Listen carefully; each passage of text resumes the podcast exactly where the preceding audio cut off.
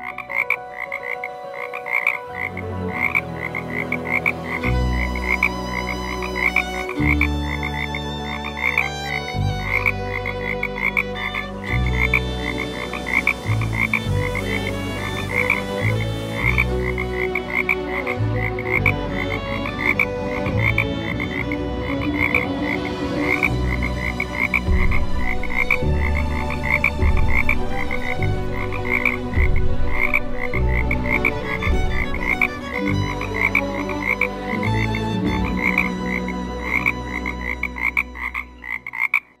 there. You're listening to the Poldark Podcast, a podcast about the Poldark saga created by Poldark fans.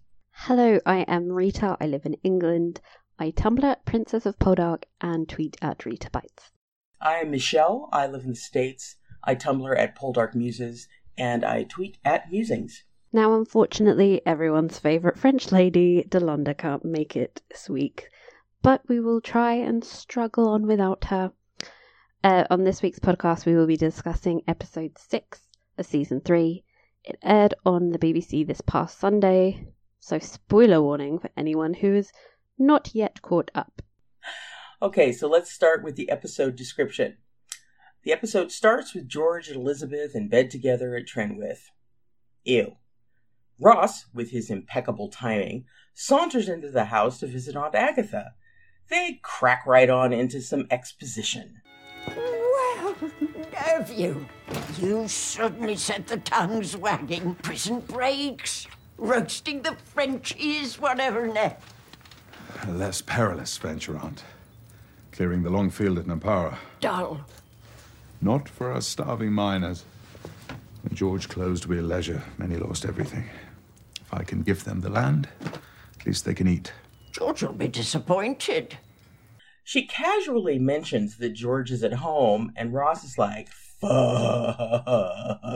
and runs for it, practically stumbling into his son, I mean, George's son, Valentine, cue the guilt ridden visage, and very narrowly avoiding being spotted by George, who is otherwise occupied being annoyed by the sound of toads. Yes, people, welcome to the ah. Toad storyline. Prime time television at its best. Please stop croaking, it's really freaking me out. the pun Okay, I promise I won't. I won't croak anymore. The pun that Trenwith has been filled with very noisy toads by Drake Carne, much to Geoffrey Charles's and Morwenna's amusement. Oddly enough, this leads to them, and by them I mean Morwenna and Drake, talking, and despite the fact that nothing has changed from last week, they start making out all over the place and delusionally thinking they can be together. Elsewhere, Dwight is having war flashbacks. Really, literal war flashbacks. Caroline is trying to divert his attention with biscuits and carriage rides, but is coldly rebuffed.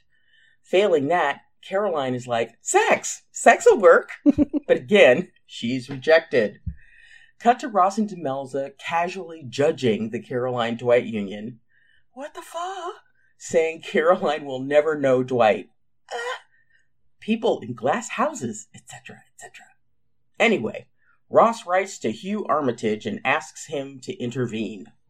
Zacky Martin is the new mine captain. Hooray! Uh, Drake keeps talking about leaving, but much to Rita's disappointment, never actually does. Nope.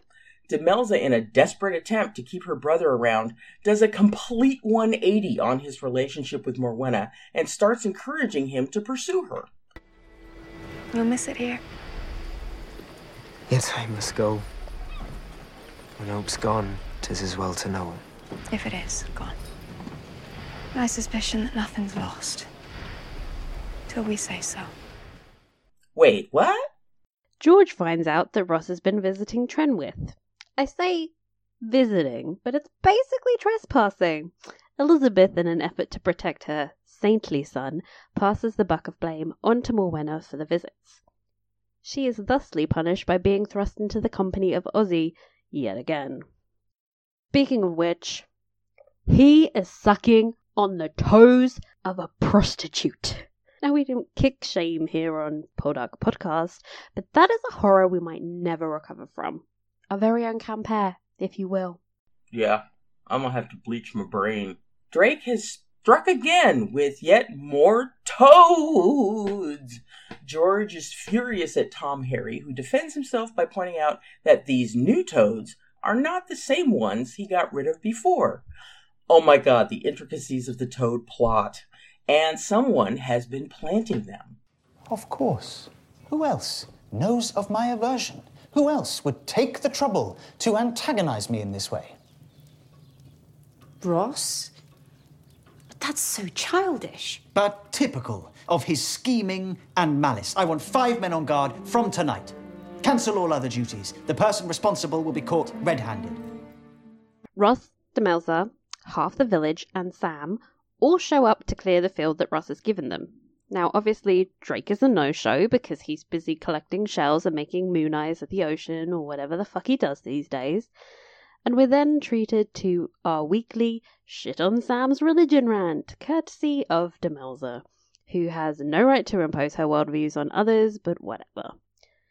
We then cut to a montage of peasant labour. Woo! Let's romanticize the working poor some more.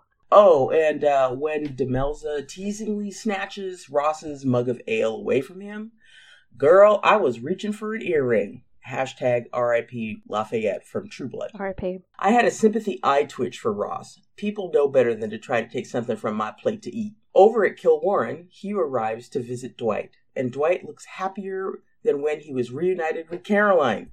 I'm not sensing homoerotic tension. You are. Seriously, you are. um, actually, that would be kind of hot. Anyway, uh, they sit down and talk about all the shit that they went through. And Hugh advises Dwight to be patient and understanding with Caroline and to talk to her as much as he can. Back at Nampara, Demelza reads a letter intended for Drake, written by Geoffrey Charles to warn him about the guards stationed at the pond. The plot contrivance have having Demelza receive the note makes absolutely no sense. Also, where the fuck was Drake all afternoon? He wasn't helping in the field. He wasn't with Morwenna because she was at Trenwith. Is Drake moonlighting as an Etsy friendship bracelet entrepreneur? No! No, he's been gathering up toads. You know, someone's got to do it. Lord knows it's not like he's doing something, you know, like working. Uh, Demelza rides over to Trenwith to stop or warn Drake, which is a terrible idea, but whatever. She throws a rock, distracts Tom Harry, and gives Drake an opportunity to run away, which works until Tom throws something and knocks Drake out.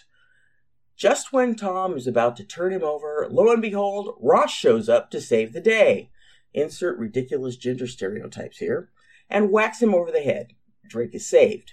Goodness, not one, not two, but three Poldark Carnes to almost wind up seeing the magistrate. Hmm. Naturally, Ross yells at Drake for being a moron and endangering his and Demelza's life. But when he finds out that Drake was filling George's ponds with toads, it all becomes fun and giggles as he recalls how he used to fill George's breeches with toads at school. Ah, bullying, so hilarious. Breaking news! Geoffrey Charles is being sent to the best school in the country, and everyone is acting as if it is an act of pure evil. There was I thinking it was to get him away from his mother, so the crooked Mike can take his place. Less of the ableist bullshit on Agatha, please. Anyway, Geoffrey Charles runs off to tell Drake the news of his departure, and then drops the bombshell of Morwenna's betrothal. Drake is shook, uh, but accepts Geoffrey Charles's gift from him. Because why not? After the kid basically guilt him into it, you know? Drake and Morwenna meet at the beach for the billionth time, and she stroked his back for like 45 years. I don't know. It was way too long though. Um, they kiss, yada yada. When I wake up again, Drake asks her to wait until he has made a goodly living, and then they can be together. Fortunately for me, they are caught making out, and remember, Drake's still topless, so what the fuck, on the beach by Tom Harry. Quite frankly, I'm surprised they weren't caught sooner. hmm Now, Tom Harry, obviously, runs to tell George, who is pissed. He and Elizabeth confront Morwenna, telling her she has now compromised herself, She could no longer be associated with Mr. Whitworth. They plan to ship her back to her mother immediately. and they pick up on the fact that Morwenna does not look upset about any of this at all. Morwenna is pleased as fuck about this turn of events, which seems kind of naive given what the implications of being compromised actually meant. But the show clearly doesn't want to focus on that. Remember when Geoffrey Charles handed Drake a gift?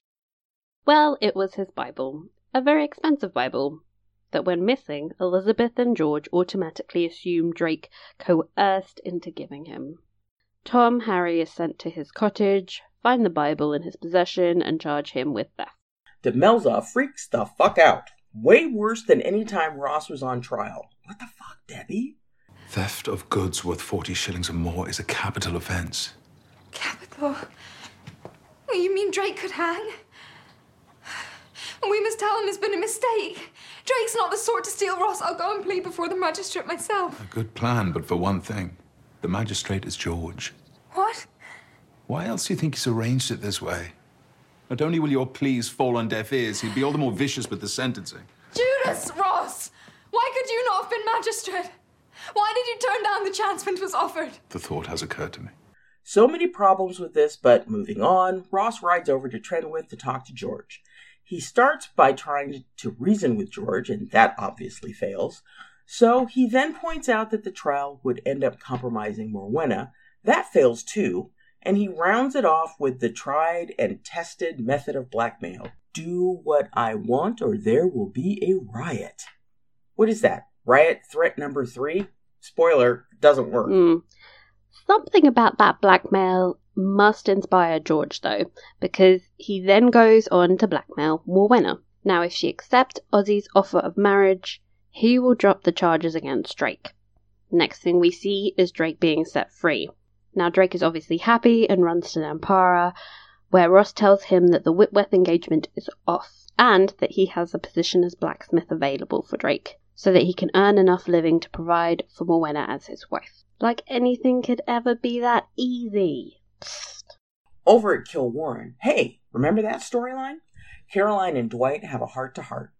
My desire to return to the Navy is not for want of love for you, for want of knowing how to live in this world. This place, lovely as it is, now seems alien to me. Accustomed to the cries of wounded men, the quiet appalls me. I have slept so long on filthy straw that soft linen seems wanton luxury. Having lived in the shadow of the firing squad, the least noise makes me scream, and every breath I take makes me feel guilt. That I am here, and others are not. You think me ungrateful if I decline an invitation or some delicacy you've prepared, but in truth, I have no appetite for food or society. What I wish is to hide away until the world no longer seems strange to me. Is that why Ross sent for Hugh Armitage? There is a there is a kind of bond between men who have seen atrocities and survived and need to talk until all the horror is talked away. I would not have you hear such things till you came and you know how to be rid of them. And are you now rid of them?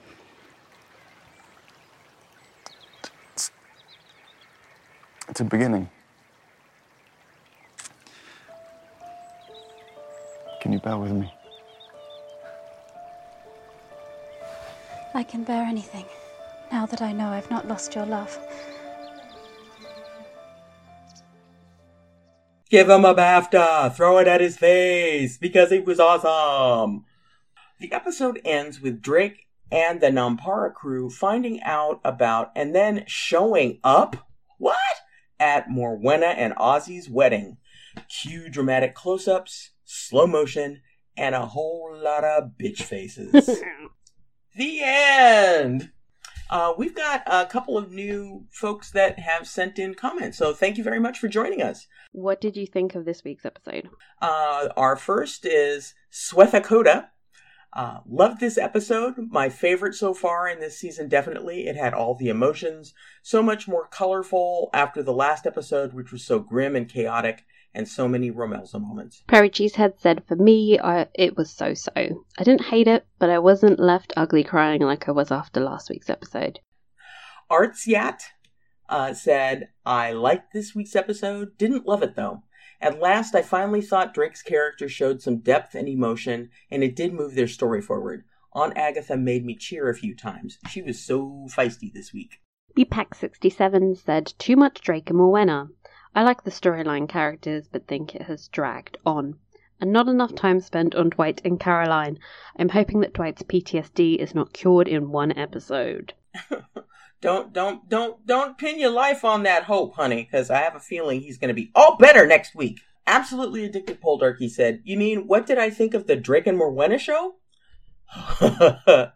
wow, there was much disappointment in it for me, unfortunately. From Froggate to Toegate. so what did you think? What did you think, Rita? For me, it was kind of dull. Like, I don't think it was the worst episode, but I wasn't thrilled. I don't think it was a great idea to move all the Drake storylines into one episode. Like, it felt just incredibly uneven. As much as I enjoyed the Toad storyline in the books, it could easily have been removed in favor of more focus on, like, Dwight and Caroline. And also, the maneuvering to get Morwenna to accept the proposal, like the way this was written, you didn't get to see her feelings or her pain. It just got straight to Drake's reaction, and that really undermined the storyline, in my opinion. Yeah, I um I was kind of meh on the on the episode. You know, I didn't I didn't have real strong feelings either one way or or the other. Um, and totally agree with you about the the Toad storyline. You know, they it's like they crammed they crammed everything about that storyline into this single episode, and I kind of wish that they'd spread it out across um, at least some of last week. Um, but you know, whatevs. Um, it it was okay. Uh, I do have a couple of quibbles about uh, some of the the bits where they have included Demelza doing something that makes absolutely no sense. Like, you know, her intervention in tr- trying to save Drake from the getting caught. I thought that that was just really contrived and uh, did not did not like that at all. It's kind of this super super Demelza kind of concept. But um, so uh, your favorite scene and why? Absolutely addicted Podaki said when Demelza drank all of Ross's ale. Why? It was reminiscent of season one Romelza and made me giggle. Artsyat said favorite scene was Dwight and Caroline on the bench. Luke Norris was amazing. Best acting on the show in a long time and a scene that wasn't 10 seconds long. Hallelujah. Uh, Prairie Cheesehead said basically any scene where Aunt Agatha threw shade at George. Also, I loved the discussion between Dwight and Caroline at the end of the show. I think it captured both how each was feeling. Well, Caroline didn't really get to say anything in regards to Dwight's PTSD and showed that understanding each other is the key to dealing with this. When someone has a mental illness, the family has to deal with it too, and more often than not, there is, isn't much support for them. Preach. because you know that that is so very true. Um, I think for me, the the while Caroline didn't say much, I thought that Gabriella's uh, facial expressions were were so rich and and heartfelt. Uh, and especially when you looked into her eyes, you saw that same look that she had the first time she and Dwight um, met up and kissed where she was admitting that she didn't know, you know, anything about men. Um, just this, you saw the the soul of Caroline in that moment, and um, I thought that that was really sweet, especially when he asked her if she if he if she would be patient with him, and she just slid across the bench. Um, and I thought that was just the sweetest thing. So anyway, kudos to to both Luke and Gabriella on that scene. That was fantastic uh, let's see, attorney MSB3 said Dwight's breakdown in front of Caroline. Again, beautifully done by talented actor. Morwenna's line to Drake on why she was marrying Ozzy. Why do you suppose it has anything to do with the heart? Um, if you give this act, you know, and I agree, if you give this actress a line worth saying, she acts the heck out of it because that was probably the the the the moment where the, Morwenna's character, you know, grew dimension just in saying that line. So bravo, Ellise. Um, stupid favorite moment: Demelza taking Ross's ale. Her smile was playful, utterly charming, and looked genuine. BPAC67 said, I love my Romelza. Demelza grabbing the cup of ale from Ross as he was about to drink it, and the look on both their faces. What is the deal with you people? Oh! Joey doesn't share food! What was your least favourite scene, and why? Oh, oh my god! This is this is kind of universal. So, buckle your seatbelts. Prairie Cheesehead said, Ozzy's toe sucking scene. If I were to ever consider toe sucking as a kink, this scene basically ruined it for me. That image of his porcine red face with someone else's toe in his mouth and then making the same sounds I do whenever I eat tiramisu will forever be scarred on my brain. I can never unknow that this exists on film. Yeah, I'm gonna be rewriting part of Garage after that.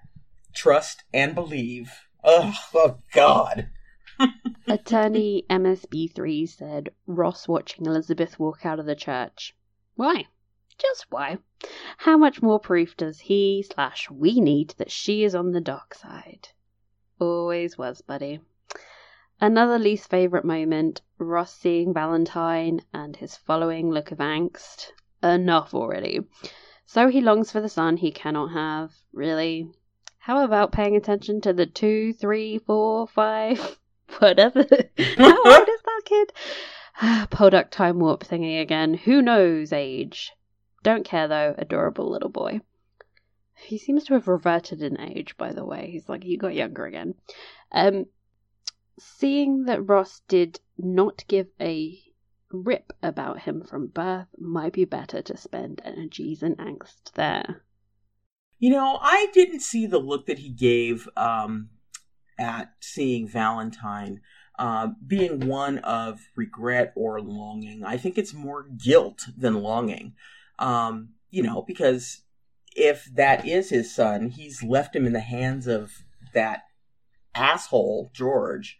Um, and so, you know, I don't think he's longing for Valentine. Um, and I think he's doing better with Jeremy now. Uh, you know, we do know that the boy was always closer to Demelza, and you know, there's a there's a reason for that. But I think he's doing better. But I felt like it was like a totally soap opera moment of, oh my god, my son's crying and I can't comfort him. Um, it's just so cheesy. Like someone pour me a drink. Let's see. Both Artiak and BPAC67 agreed the toe sucking scene by Ozzy. Uh, Artiak went on to say, I know it was in the books, but it was horrific to watch. Luckily, I didn't have breakfast that morning. We are nine hours in front here in Australia. oh, God, that was horrible. Um, Zoe Gerlo, uh, the woe is me moans between the Carne siblings. It's gone from soap opera to full out telenovela in certain points. A scandalo. It's especially jarring. Uh, yeah.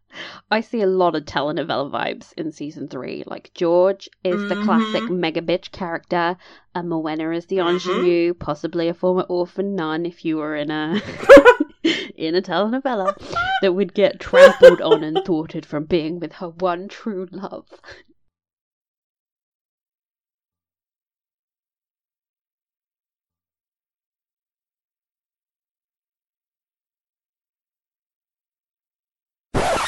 Absolutely addicted Poldarchy. Oh, the Aussie toe sucking. Ugh. Why? Good God. I kept thinking of the poor actress in the scene. Wondered if she needed some Xanax to get through it.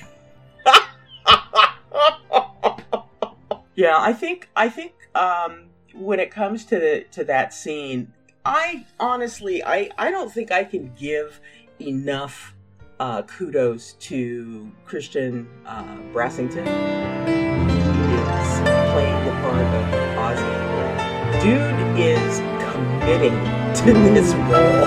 He is not doing anything half-assed. He is he is he's he's amazing. I think that he's he's absolutely amazing, um, even if he is thoroughly disgusting.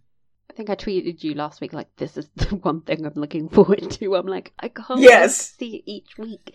His performance is amazing. Were we talking about least favorite scenes? Mine was the any pick any any Drake Moana scenes. what was what was even the point of last week's episode with Drake being like I don't want to live. If you were gonna have one conversation and then get get them back together, what was the point? Like literally, what the fuck was that about?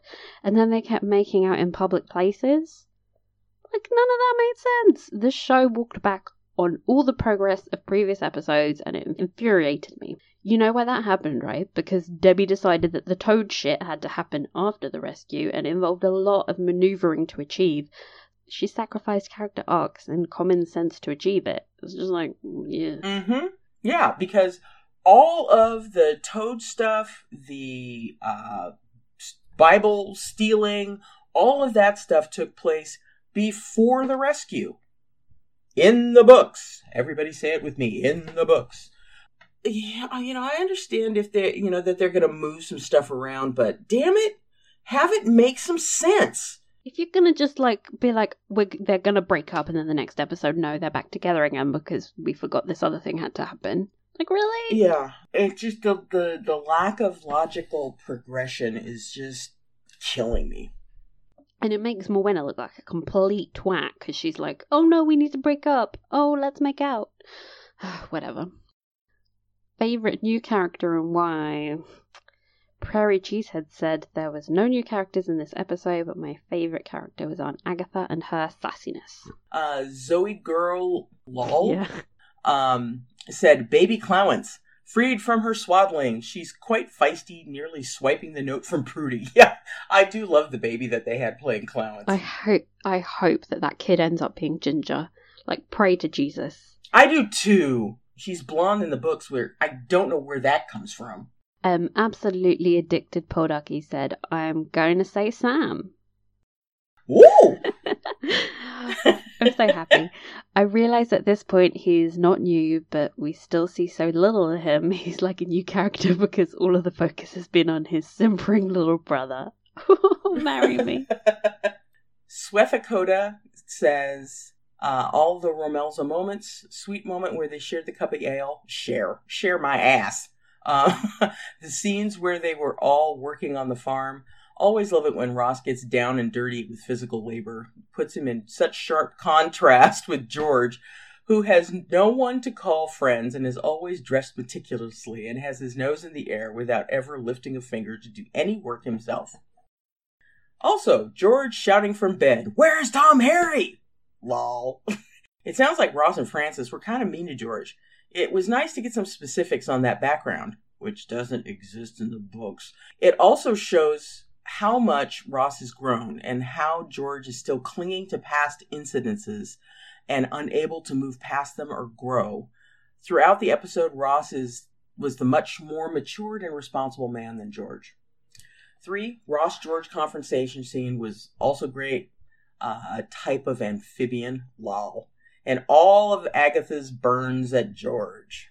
Least favorite new character and why? Prairie Cheesehead said George and his stupid, over the top, Ross is behind every bad thing that ever happens to me paranoia. If when George blames Ross for something that goes wrong on George's life is not already part of the Poldark drinking game, it should be. I can handle that he does things to hurt others if it means personal gain for him. I'm tired of how the writers are having his main motivation always be trying to one up Ross, rather than stay with his main motivation being his insecurity as it is in the novels. Uh-huh. Uh, BPAC67 said Ozzy, even more after the toe sucking. Zolly Girl All says Drake runs for cover. I got your back, sister. Oh, yeah. Absolutely addicted Podaki said Ozzy, of course. Why? Because what's not to hate? He is a pig. So vile and disgusting. Uh, Swethakota said Caroline trying to dis- trying to surprise Dwight coming up from behind. Why was she so insensitive? because she doesn't know what's going on. Uh, a little out of character. calm down. Calm down. um, a little out of character. I can see her being eager for things to get back to normal, but can't she see that Dwight has been through a lot and would need time to recover? I did not like their scenes, even though I get the point. Yeah, it was very heavy handed. It was like, she's so crazy and sensitive. Yeah, it it it, it was really over the top. Um, they didn't have to have everything that came out of her mouth be something, you know, about marzipan or, you know, let's go for a ride for the carriage or blah, blah, blah, blah, blah. You know, didn't have to be that. Beat you over the head with it. Uh, let's see, another thing. Uh, why did Demelza suddenly decide that Drake and Morwenna should be together? Thank you! Um, inconsistent with last episode, I think. Uh, yeah. Last episode, uh, yeah. Um, with her planting doubts very early in the episode uh, in Drake's mind, whether it was truly over for him, caused the whole mess that came after. So, who did it do any good? Absolutely, absolutely, absa frickin' lutely. Though it does set up a lot of Demelza ruining her brother's lives unintentionally vibes. Oh, Demelza. Yeah. Um, and then Whitworth toe fetish scene. Yikes. Uh, what made you cheer? Uh, Prairie Cheesehead said uh, Zacky's promotion to mine captain. While I am sure that there is no one in Cornwall who wishes that it had to happen because Henshaw died, R.I.P. Henshaw. I am also sure that everyone will agree that Zacky has earned it. BPAC 67, Zacky's appointment to mine captain. It was only fitting that he got the job. And absolutely addicted Poldarky agrees, of course. Uh, I think he, I think that uh, this one won all of the cheers. Um, it made me cheer and cry at the same time when Zaki was appointed the new ca- mine captain. R.I.P. Hashtag R.I.P. Francis. Oh no! Hashtag R.I.P. Henshaw. R.I.P. Francis. Yeah, R.I.P. Uh, you know everybody that they're killing off on this show. I love them. Honestly, this just kind of annoyed me while I was watching it. Couldn't we have just kept Henshaw and killed off Zacky instead? Like when they were trying to decide who to kill off, like they fulfill similar functions, and one of them is already the mine captain. Anybody but Henshaw is my mantra. So, what's made you want to throw things at the television slash computer screen? Prairie Cheesehead said George blackmailing Morwenna into marrying Reverend Toesucker to keep Drake from the noose. Then having Drake find out about this the way he did. I know it's for drama, trademark, but to me it seemed way too over the top.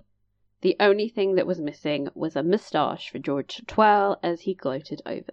Um, Arciat said, I wanted to throw things at the screen as they dragged on this Toad storyline. I know it's in the book, but it didn't need that much screen time. Preach it.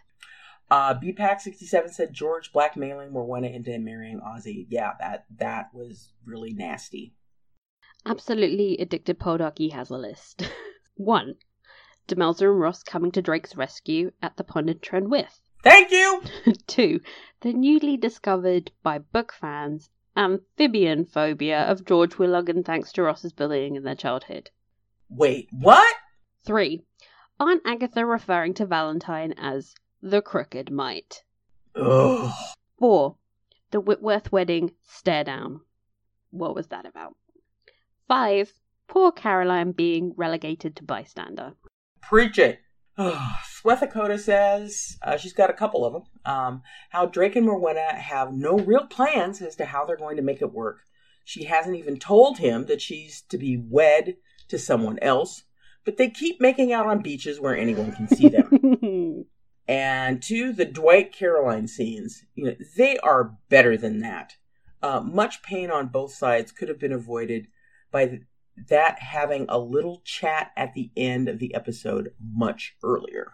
I do have a th- I do have a theory about about why it waited until the end. It's because they had to bring Hugh Armitage back, and they had to give him have to continue to give him something for people to like. They're building up this this character to be, you know, this this you know caring, friendly, um, helpful uh, person, so that when stuff happens, Uh, you know, he is not relegated to mustache twirling bad guy.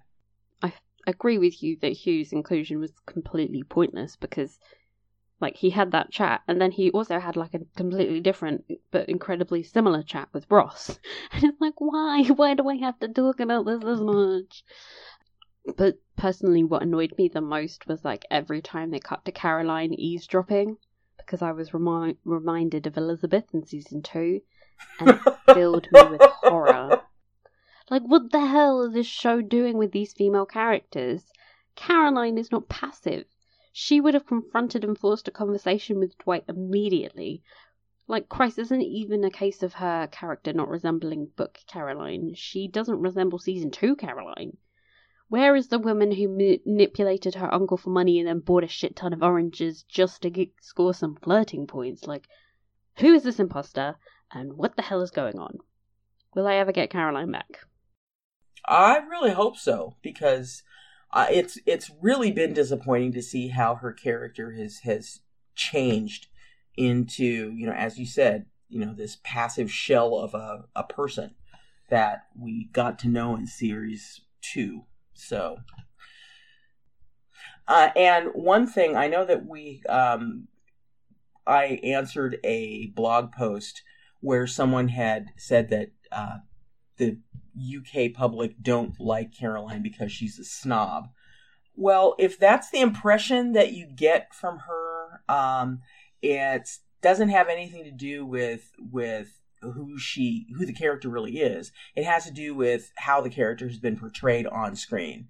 And um, you know what lines and uh, direction the actress has been given. And all of that comes from i'm not going to say her name And also, have you asked everybody in England? Like, how do you get this general consensus that everybody doesn't like Caroline? Uh, let's see. Uh, what was your performance of the week? Uh, Swethakota said, I thought Morwenna uh, did very well. Uh, so, Ellise, well done. Uh, Jack Farthing, definitely. He made me feel a little sympathy for George, but mostly pity. I can totes empathize with the with the Toad aversion. Like, damn. Prairie Cheesehead said Caroline Blakiston as Aunt Agatha. She gave us the perfect blend of sassy shade throwing, serious advice giving when it was needed, and sheer joy when she talked of her party. Absolutely Addicted Poldarky said, Luke Norris, he has done a superb job in his portrayal of the emotionally scarred and fragile Dr. Enys. When he and Caroline are in the garden and he states, he does not know how to live in this world, it broke my heart. BPAC67 also said Luke Norris was fabulous in playing the traumatized Dwight. Luke Norris, Luke Norris, Luke Norris, Luke Norris, Luke Norris, Luke Norris, Luke Norris. Bow down to Luke Norris. He was the mother effing best thing in this episode. He was fantastic. BAFTAs, fling, fling, fling. Any other observations you wish to share with us? Now, Prairie Cheesehead said we're over halfway through the season now. At this point, I think season three is okay. However, the more I watch it, the more I pick up on things I may have missed the first few times I watched, and my opinion on it will change. Because of so of so many new characters and storylines, it may have been better in retrospect if they'd done only Black Moon for season three. Then perhaps they could have taken the time to tell the story properly and without it feeling choppy at times and rushed. I think they got the balance wrong in terms of storylines. I assumed that in the latter half of the series, episodes 5, 6 onwards, that we would see more of Dwight Caroline, less of Drake and Morwenna, as she would have been married to Ozzy by now. We've only got three episodes to go, and we are still in Black Moon. She talks about a bunch of stuff that, that's coming, so I'm, we're just going to put a little spoiler on it. I know we say uh, spoiler alert at the beginning of the show, but we try not to spoil what we know is coming in the book. So we're just gonna cut that chunk out. Um, but she goes on to say that she thinks Mammoth has been hamstrung trying to fit in too many storylines into nine episodes. With season four being only eight episodes, covering the last half of Swans and all of Angry Tide, I am concerned we will have the same problem unless Mammoth makes some hard decisions regarding some storylines and characters. How can you cover Angry Tide in four or six episodes?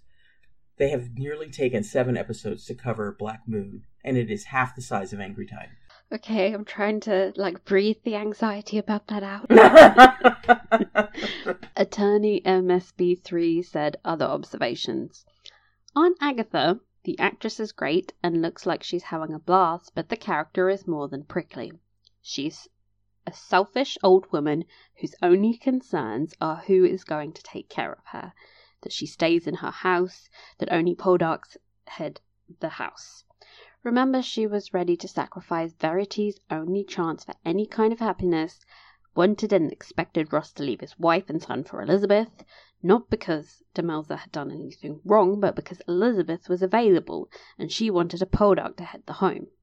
Forget that Elizabeth was always been vain, shallow, and was a lousy wife to Francis, who was a good guy and really loved her until she shut him down after their son was born. Not to mention the trouble Agatha caused to everyone in the future with her words to George. That's vague enough we can keep in. And said solely out of spite and without a thought for how her words would impact others. Um, yo, attorney MSB3, can can we get married? Like, I so hard.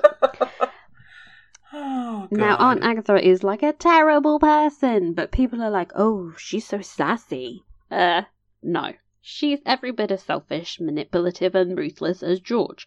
She even has a ridiculous sense of self importance because she's a Poldark. Christ, they're like mirror images of each other. Yep. Uh, thanks for that reminder um, of uh, on Agatha's uh, character. I think we need it. Uh, Sassy Demelza. She is adorable and admirable, but if she and Ross are so happy, just what causes future events? And in two to three episodes, it's going to be hard to do a 180 degree turn and launch into the the the plot that we all know is coming uh, from where we are now. It will be interesting to see how this is handled. Uh, Saint Ross uh, is a bit dull, at least for me.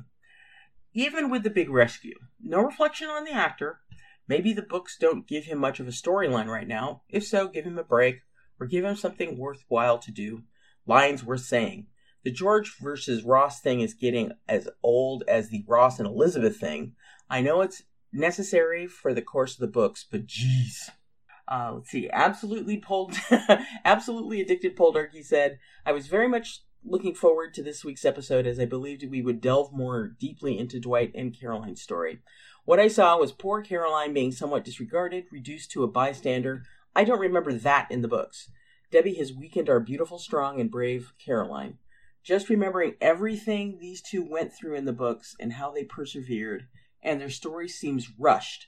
Why? So we can get into the teenagers. Saddens me, truthfully. Um, Artsiat said, Last observation. I wonder if anyone else feels like Ross and Demelza's TV love story is rather muted compared to the books during this period. I just don't feel like they show much connection or passion. It felt much different when on the page. A little more love shown would make what's coming even more shocking and heartbreaking, in my opinion. Preach. Swethakota said, um, first, Elizabeth doesn't have a defined character um, anymore, does she? All she does is just react to George's actions. Overall, I thought this was a very well written episode. Thankful we did not get many waves crashing on cliffs. That's true. We didn't get we didn't get that many this week. We got ponds with toads. That's what we got this week. Um, Ross seems to have moved on from Captain Henshaw's death rather quickly. Thought he would have been suffering a bit more given last week's hallucinations that he had. Good for him, though. Hope Dwight moves on too, for Caroline's sake. Like, we don't know how much time has happened since that. Maybe he's just like moving on reasonably. Who knows? It could have been like six years. Uh, not that much, but you know, yeah, it could have been. It could have been a couple weeks. And I think that he was, you know, while I- don't think Ross's character would have been, you know, like moping around the house and and, and crying and, and that kind of thing. Uh, but uh, during the scene where they were welcoming Zacky as the mine captain, um, he seemed to be fairly somber about it. Um, and so I, I thought it was uh, it was a, an appropriate expression of emotion for, especially for Ross. You know he'd internalize that shit anyway. Absolutely. So we've reached the messages section. Um, our first message was from Ella, and it's no good. I really don't know why I bother watching the maddeningly poor Poldark TV series anymore. It's maybe because I'm so stupid that I always believe the next week's episode has to be better because how could it be worse and get disappointed every time. The Horsfield adaptation has little in common with Graham's books now, except the names of the characters and places and some approximate plot lines. I don't understand what is the point of making an adaptation that discards the essence and richness of the source material and replaces it with miserable banalities, overboard and or one-dimensional characters, anachronisms, um, and sparse but dull dialogue. Can you even call that an adaptation? Anyway, I salute you and thank you, podcast girls, for your entertainment and witty program. If you're going to keep making the podcast to the bitter end, I'm going to keep listening to them, even if I couldn't keep watching the Poldark TV show. The latter may yet turn out to be too heavy a task for me. Oh, Ella. I'm sorry that you've been disappointed by um, the television show. You know, I, I, think it's pretty clear that, that we have shared uh, some of your disappointment in some of the episodes.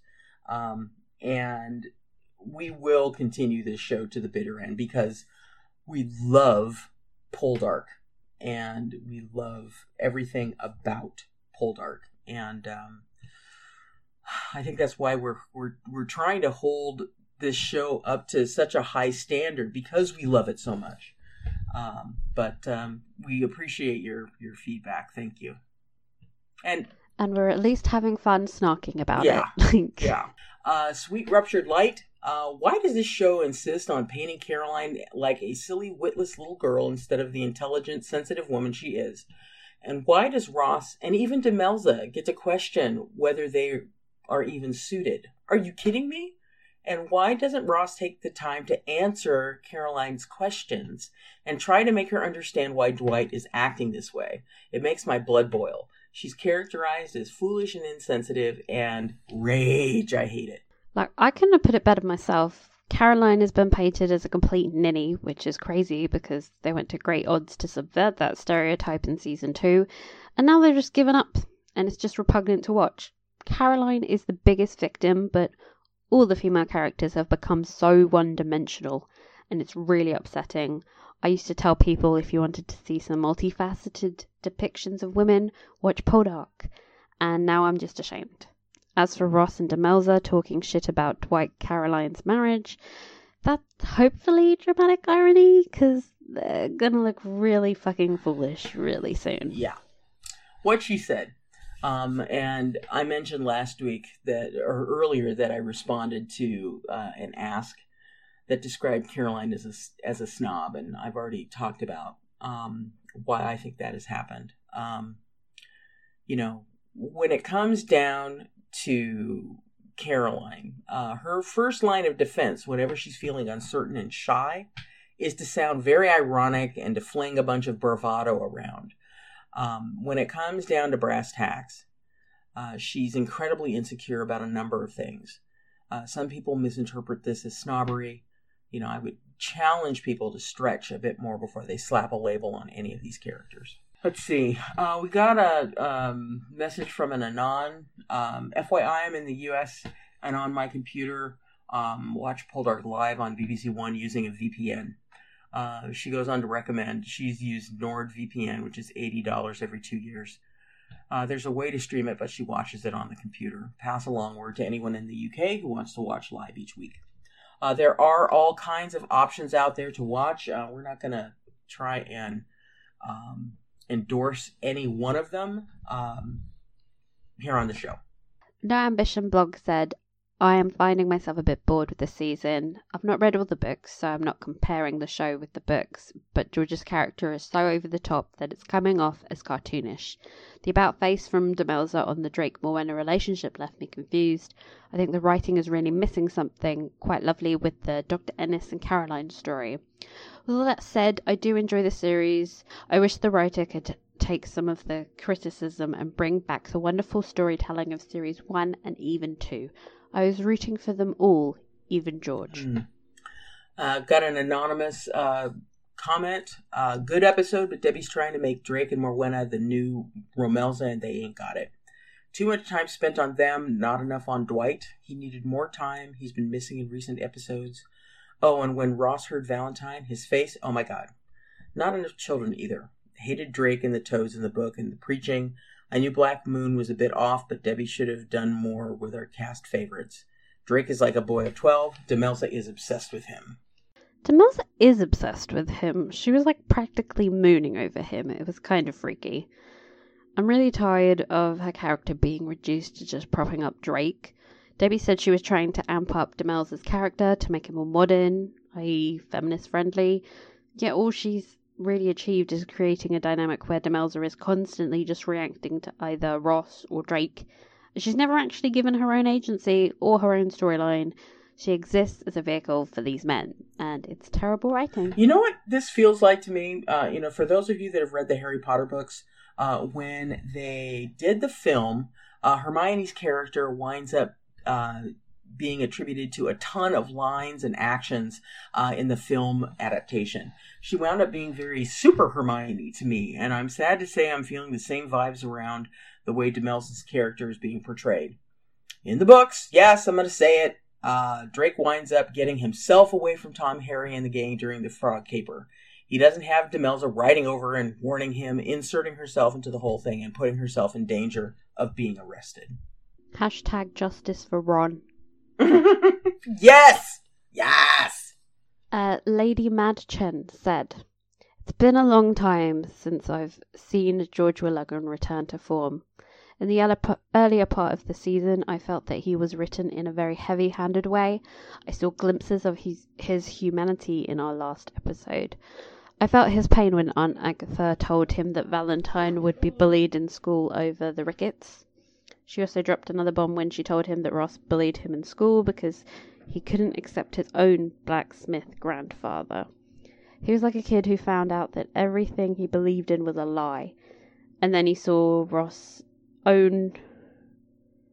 Wait, he saw Ross's own Drake Carne as his brother-in-law. Yeah, and the scene where where Ross and um, George are having that conversation after Drake is um, arrested. Um, you know, Ross, you know, freely oh, says, uh, sorry, I yeah, really yeah, you know, Ross basically, you know, says, you know, this is my brother-in-law, you know, that type of thing, and and you know, it's true. You know, George has run away from the fact that he is a blacksmith's, you know, his grandfather was a blacksmith, to see Ross just freely accept, you know, this person of uh, lower birth as a member of his family uh, was probably pretty jarring for George. I found Ross and George's confrontation to be a lot more authentic, and I could feel the chemistry cackling between the two. Yeah, and I agree. It was refreshing to see this glimpse of George's humanity you know, especially after he's been running around twirling his mustache most of the season. Um, and I knew that their confrontation in the end couldn't have ended the way it does uh, in the books. I know, I'm sorry, I said it again. Um, because they shot the wad on the villager uprising thing last season. Uh, so they had no choice but to have George return to his best Snidely whiplash bullshit and blackmail Morwenna into marrying Ozzy. Arg. Uh, Lady Manchan said, I don't mind the increased focus on Ross and Demelza. In my opinion, they need to do some damage control from season two, especially in regards to Ross being more of a jerk than necessary, and any mismanagement around the VBT. I felt that the show suffered this year by expanding the roles of Elizabeth and George, especially George. I feel that Debbie Horsfield wanted to expand the storylines of George, Francis, Elizabeth from the beginning. Sometimes it worked better than other times. Um, about Ross being a massive dick. Uh, they keep saying he's going to wind up being enough of a tool that Demelza will get her revenge with, uh, you know, HA. So far, he's been, quote, behaving, end quote, growl himself rather well. I'll be interested to see what douchery he'll commit that will justify Demelza's. I, I can't say it. I just can't say it. I'm looking forward to them completely undermining characterization for stupid plot points again. Yeah. I anticipate there will be lots of ragey stuff going on. So that's it for our our comments and our messages and and everything this week. Um, let's take a listen to the trailer for episode seven. Truro lacks an MP. Change is long overdue with the right man in place. Captain Ross Poldark. I will not have that man in my house. Surely on her hundredth birthday, we can grant her this request. I never knew you had ambitions to be a political wife. Nor do I. But you, your influence is great. There's much good you could do. Why, sister, would you agree to marry that man? Is he unkind to you? He is a monster. Don't make me strike you! So help me I will! Lieutenant Armitage was most attentive to your wife. What do you want, Demelza? That was no eight months baby, George. So maybe somebody got there before. George plans to stand for Parliament but fails to make a good impression on a potential ally at Caroline's wedding reception and is forced to seek support elsewhere. Agatha prepares to celebrate her 100th birthday and Hugh becomes infatuated with Demelza, although Ross dismisses the possibility.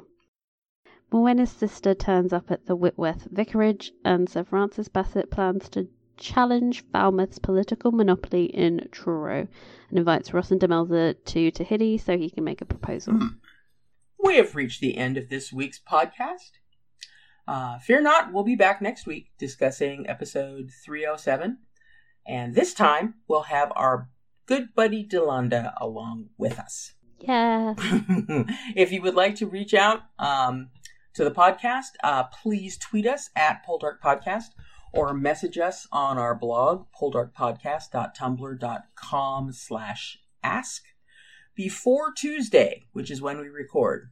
And please, if you listen on iTunes, give us a review. We could we could use some reviews. That would be really helpful. Uh, see you next week, folks. Bye. Bye.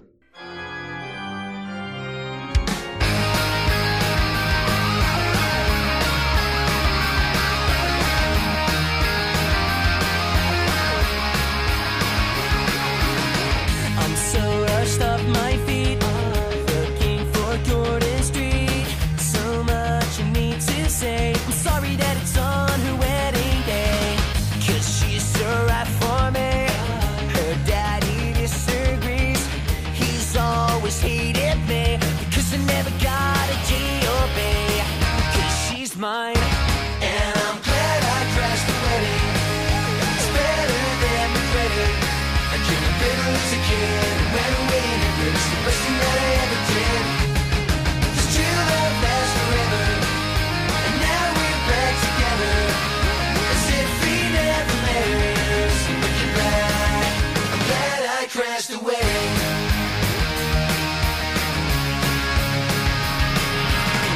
The neighbors spread the word and my mom cried when she heard I stole my girl away from everybody gathered there that day and just in time.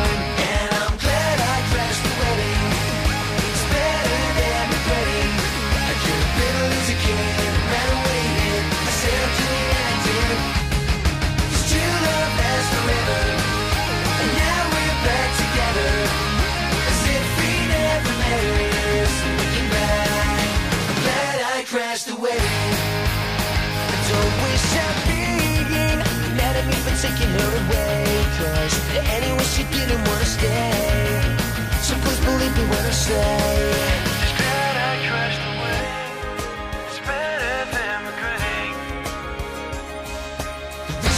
The. It's she couldn't take the pain. She didn't wanna say the second name.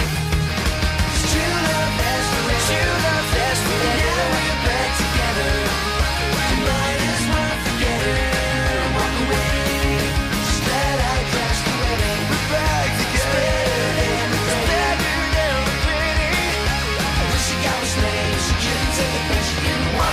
second name. No, no.